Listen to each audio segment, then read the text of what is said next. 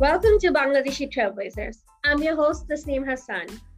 The purpose of this podcast is to represent Bangladeshi talent who come from various professional backgrounds. The podcast is a segue to conduct meaningful conversations about constructive change in various industries. In today's episode, we're going to talk about industrial automation and we're going to talk about an organization that is changing things in Bangladesh. So let's get in conversation co-founder and CEO of Newport, Fahim Salam. Hi, Faya, how are you? Hi, Tasneem. How you doing? Thanks for inviting me. Yeah, no problem. My pleasure. And it's so nice to have you on the show. I actually am very interested to know all about new organization solving out niche problems in Bangladesh, in Dhaka specifically.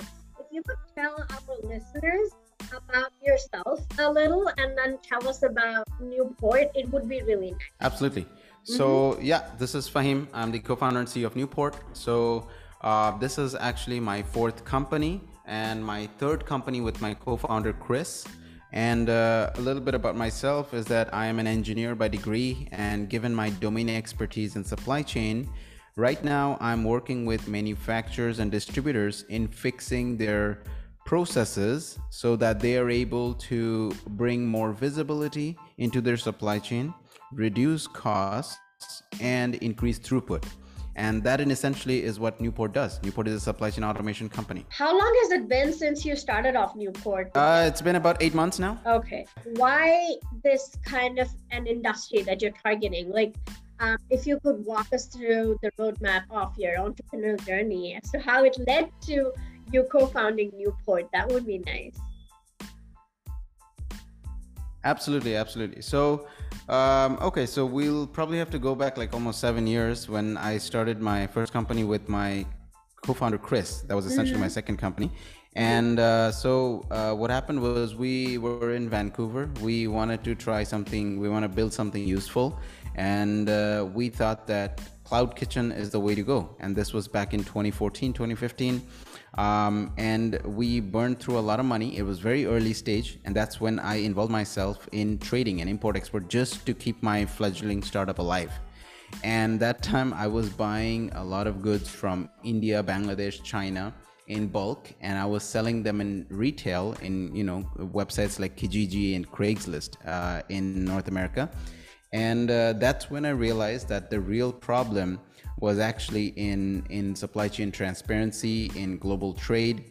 And then we were trying to again to us we were young kids we wanted to build something useful. But i guess we didn't realize that that early on that uh, that no one needed a cloud kitchen back then. Uh, people uh, needed their supply chain fixed because my clients at that time were the ones who didn't have any answers. They were constantly calling me they're like Fahim where's my goods? And at that point i just that was the point where i realized that yeah this is something that is worth solving because it is a global global problem.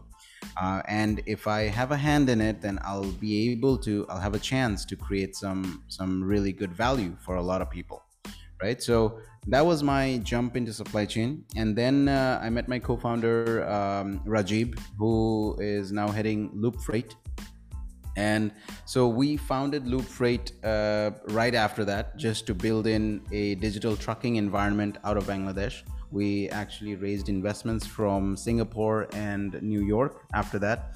And while running Newport, we came across a lot of clients who actually wanted their internal processes fixed.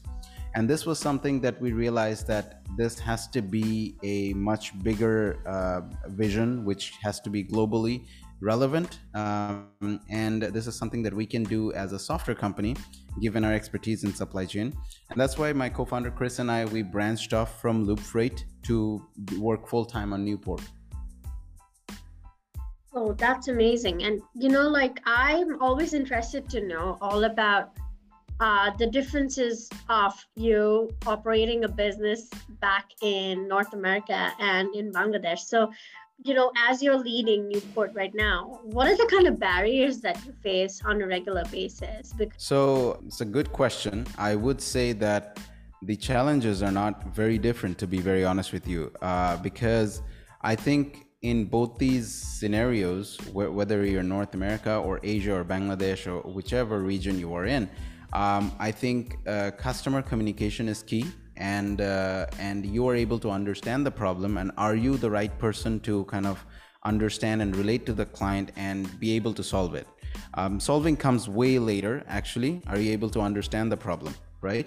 And are you able to communicate that problem to a lot of people? And this is something that is very, very common. Um, whether whichever region you're in, that you have to consistently communicate about the problem. The customer has to understand that hey, you are the one who actually understand their pain points, and you are able to deliver something, uh, a sense of peace, a solution, whatever you want to call it. And this is something that is very, very similar. I would say uh, the degree of uh, uh, the level of information that I have to pass on is definitely a little bit more here.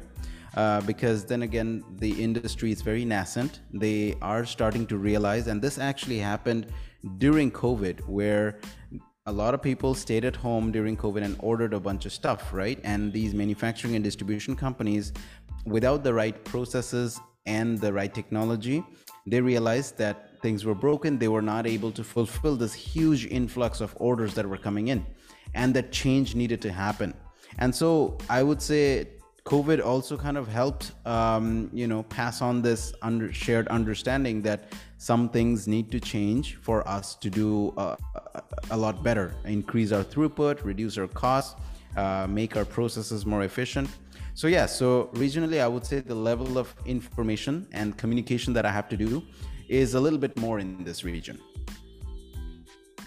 Definitely, definitely. And now that you know you guys are actually on a hybrid mode in terms of like operating teams, how is that working out for you? Like how do you how how do you manage your teams at this point?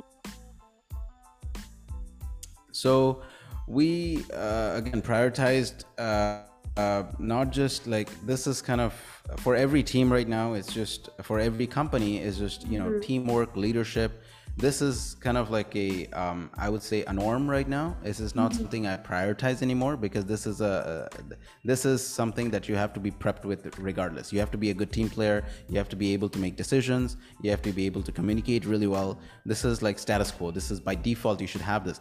One thing that we want right now and that is something that we actively seek out is how much do you care about the customer and that comes down from the engineering side the product side the business development sales side obviously. Um, mm-hmm. but it has to be a, a motto that is that is resonated throughout each and every member of the of the company. And for that whether you want to stay in the office or no it does not matter. Uh, whether uh, like you know you want to work remotely you want to work in the office doesn't matter. As long as you are doing things that impact the customer extensively and we're able to measure it. Mm-hmm. um, that's it. That's that's all we prioritize. And we have an office space in banani right now. It's yeah. uh, it's in um, Kemal Ataturk it's uh, right beside star kebab actually. Um, mm-hmm. and w- we had it so that we're able to bring in clients. We're able to showcase our solutions. We're able to have brainstorming sessions. This allows us to have a hub of of uh, uh, to share technical knowledge, to share solutions, to share problems, and and bring in more team meetings. And I wanted to actually move on and ask you things like from an entrepreneurial end, like how do you manage the whole work-life balance in a way, like from your perspective? What is your take on that? I it's a difficult question. I would say it's definitely um, uh, you know running a business extremely hard. Um, it is something that is again very important. So one thing I started off is letting my my family members, my wife, my, my parents, my brother know that this is something that will require me my time extensively. That I I there's gonna be a time where I might not be available, and that is the nature of things. That's that's the way it has to be. And as long as I'm I'm able to make time uh, in other areas, um, say you know once or two weekends um, a month i mm-hmm. think that should be okay and again this comes down with uh, my level of understanding and what i the efforts that i've made to make sure that i let them know that they're important to me but they need to be able to support me to build this company in in some ways, uh, which is like excusing me out of their meetings um, mm-hmm. or family gatherings, and that's that's the way it has to be. And exactly. so that's that's what I did. Exactly. And I wanted to ask you like the the most in thing right now that I read up at least online is um, you know um, founders, CEOs, or even employees in general, people who are working face uh, burnout. Um, how do you think about the whole impact of burnout on any person, and how do you feel like you can manage it in the long run? No, definitely. This is something, this is a real problem. This is something yeah. that is very common. And mm-hmm. uh, I think, in the name of innovation, a lot of people uh, do burn out and, uh, and it, it impacts their families as well. And I understand mm-hmm. it. I've mm-hmm. been there. But one thing I, I learned is that um, over time, uh, founders or anyone, if you if you start blaming your company for all the wrong things in your life, then you're not doing a good job if you think you're a startup or a business and that's that's the cause of your unhappiness that's the cause of your um, imbalance in your life and and mm-hmm. uh, imbalance in your work life balance it's throwing you off on on a good mental health that then you need to change certain things mm-hmm. and so something that i've actively done and i actively do right now um, and uh, lately it has been uh, a lot because I have to manage time both uh, in Bangladesh and in North America.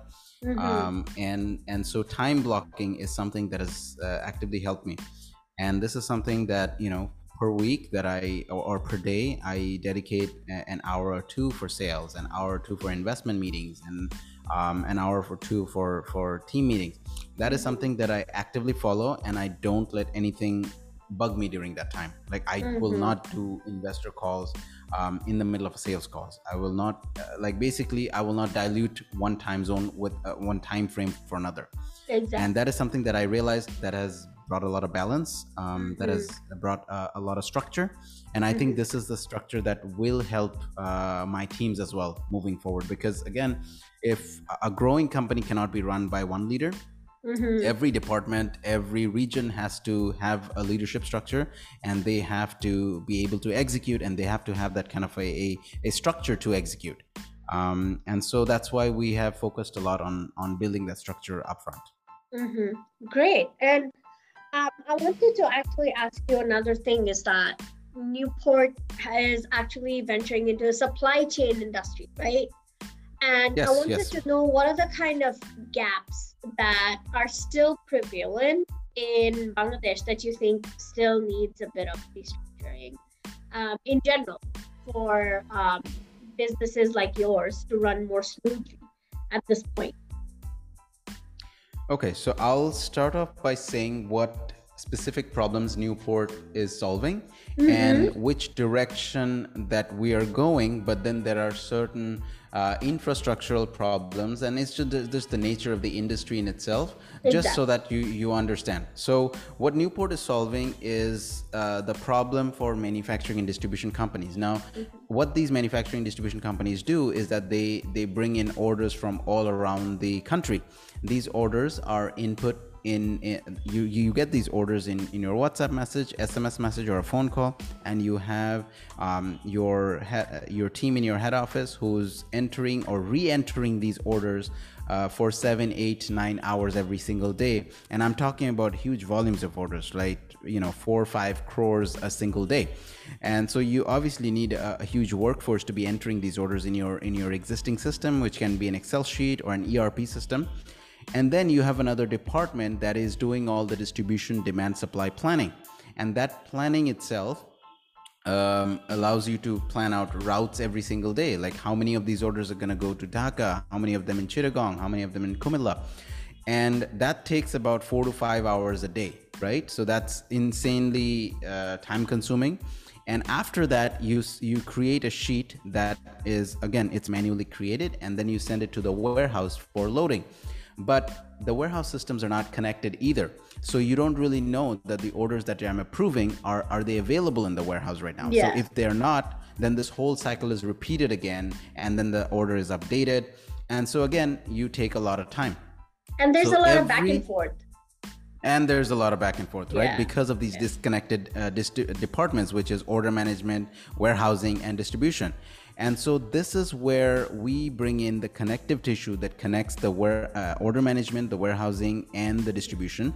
All the orders that were previously entered in the head office we provide in an upfront mobile app for the srs so that they're able to enter these orders. It could be the distributors themselves or the srs the sales reps to enter these orders from the front line so that there is no re-entering of orders.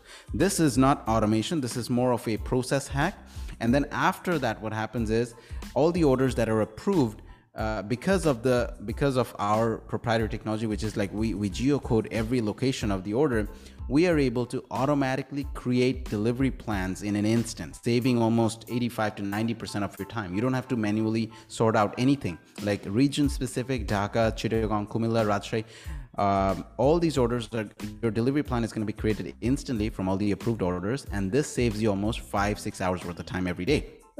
After this uh, even actually before this we connect uh, it our system to your existing warehouse management system if you already have one if you don't then we have a, a, a warehouse management system of ourselves. And so we are able to check it live and directly whether this uh, before approving this uh, order is um, available or not these items are available or not.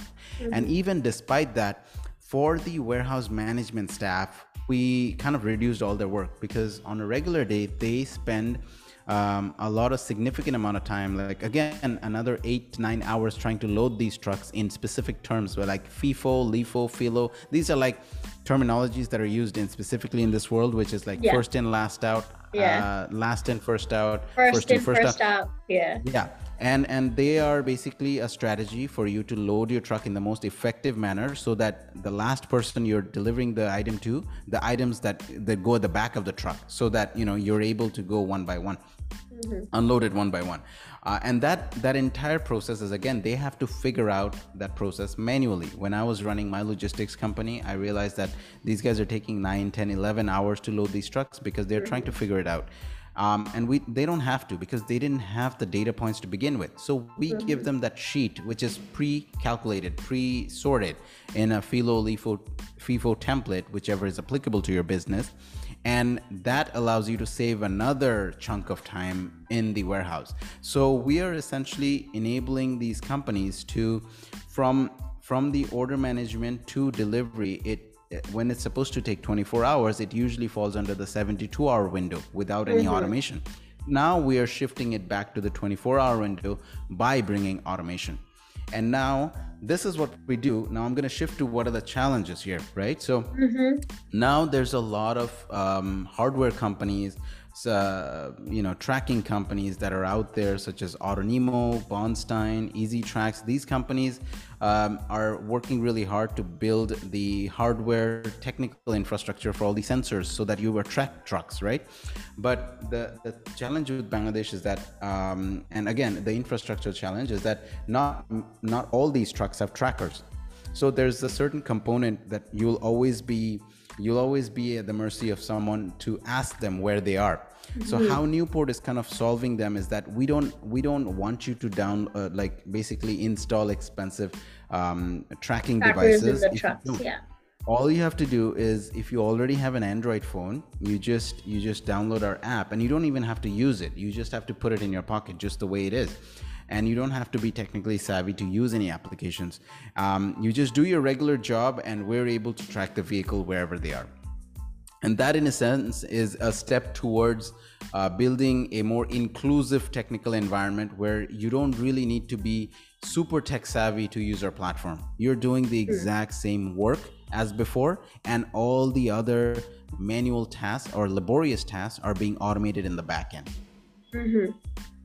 That is actually pretty innovative because, I mean, I think one of the most biggest challenges with people is that people fear the fact that they will have to learn a whole new technology or app to operate it. So having it just in the pocket kind of makes it easier for them. Like, oh, all I need to do is just, you know, have a phone and that's how it'll be tracked and that's how the delivery will take place.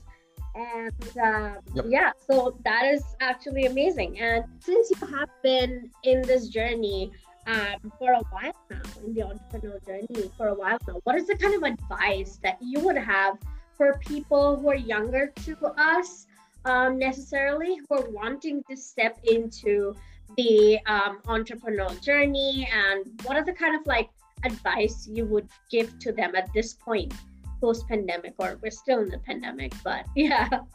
Yeah. Okay. Yeah. Um, Sure. So so I think whether you're you're trying to go down the entrepreneurship route or not, one thing that should be the core um, you know driving factor is to be incredibly useful.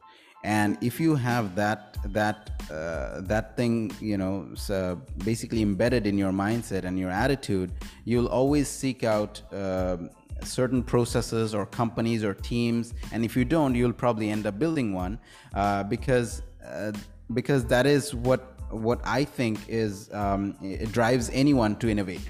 Because if you really don't want to change, if you don't want to be, um, you will never. If you don't want to be useful enough, if you don't think being useful enough is a priority for you, you will not make any change.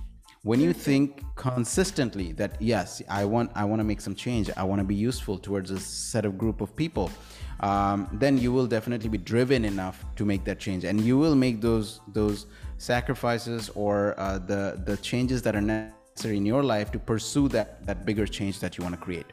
Mm-hmm. And considering the fact that we both do come from similar background of Middle East, uh, you know, uh, growing up in the Middle East kind of background, I feel like, um, you know, that kind of gave us like a comfort cushion of living a life that is you know that has been necessarily yeah. you know in comparison to bangladesh it's been quite easy. Um, we don't want to get out of our comfort zone. So do you think like that kind of like hinders the process of an entrepreneurial you know journey for anybody? Using the mindset think, uh, and the kind of like i think you know immigrant lifestyle itself is is like you're always in pursuit of something better you know mm-hmm. and i think that is that is very deep rooted in in the immigrant culture and and you know people who have traveled abroad is, is that yeah they are they are looking for opportunities that is better uh, for themselves and their families and they are mm-hmm. able to lead a good life uh, and where people value your work culture people give you a, uh, a space for you to innovate to learn more um, and and that that itself I think helps a lot of entrepreneurs um, because a lot of people I know who are entrepreneurs are also immigrants. They have moved from different cities, different countries uh, to build a better better team, to build a better environment for themselves. So that definitely helps, hundred percent. Mm-hmm. And on that note, I want to say thank you for coming to the show today, and I wish Newport all the very best for all the new milestones that you will achieve. And thank you so much for coming to the show. Thank you so much, Tasneem. Appreciate it. also, listeners, thank you for listening to us talk about today's topic. We want to let you know that we're not experts in these subject matters. This is just a regular conversation from our perspectives and experiences with our guests. If you have any feedback or suggestions to make, please let us know by emailing us at tasneemhassan.media at gmail.com I hope you all took something from this episode today. This is it from me, Tasneem Hassan, signing off.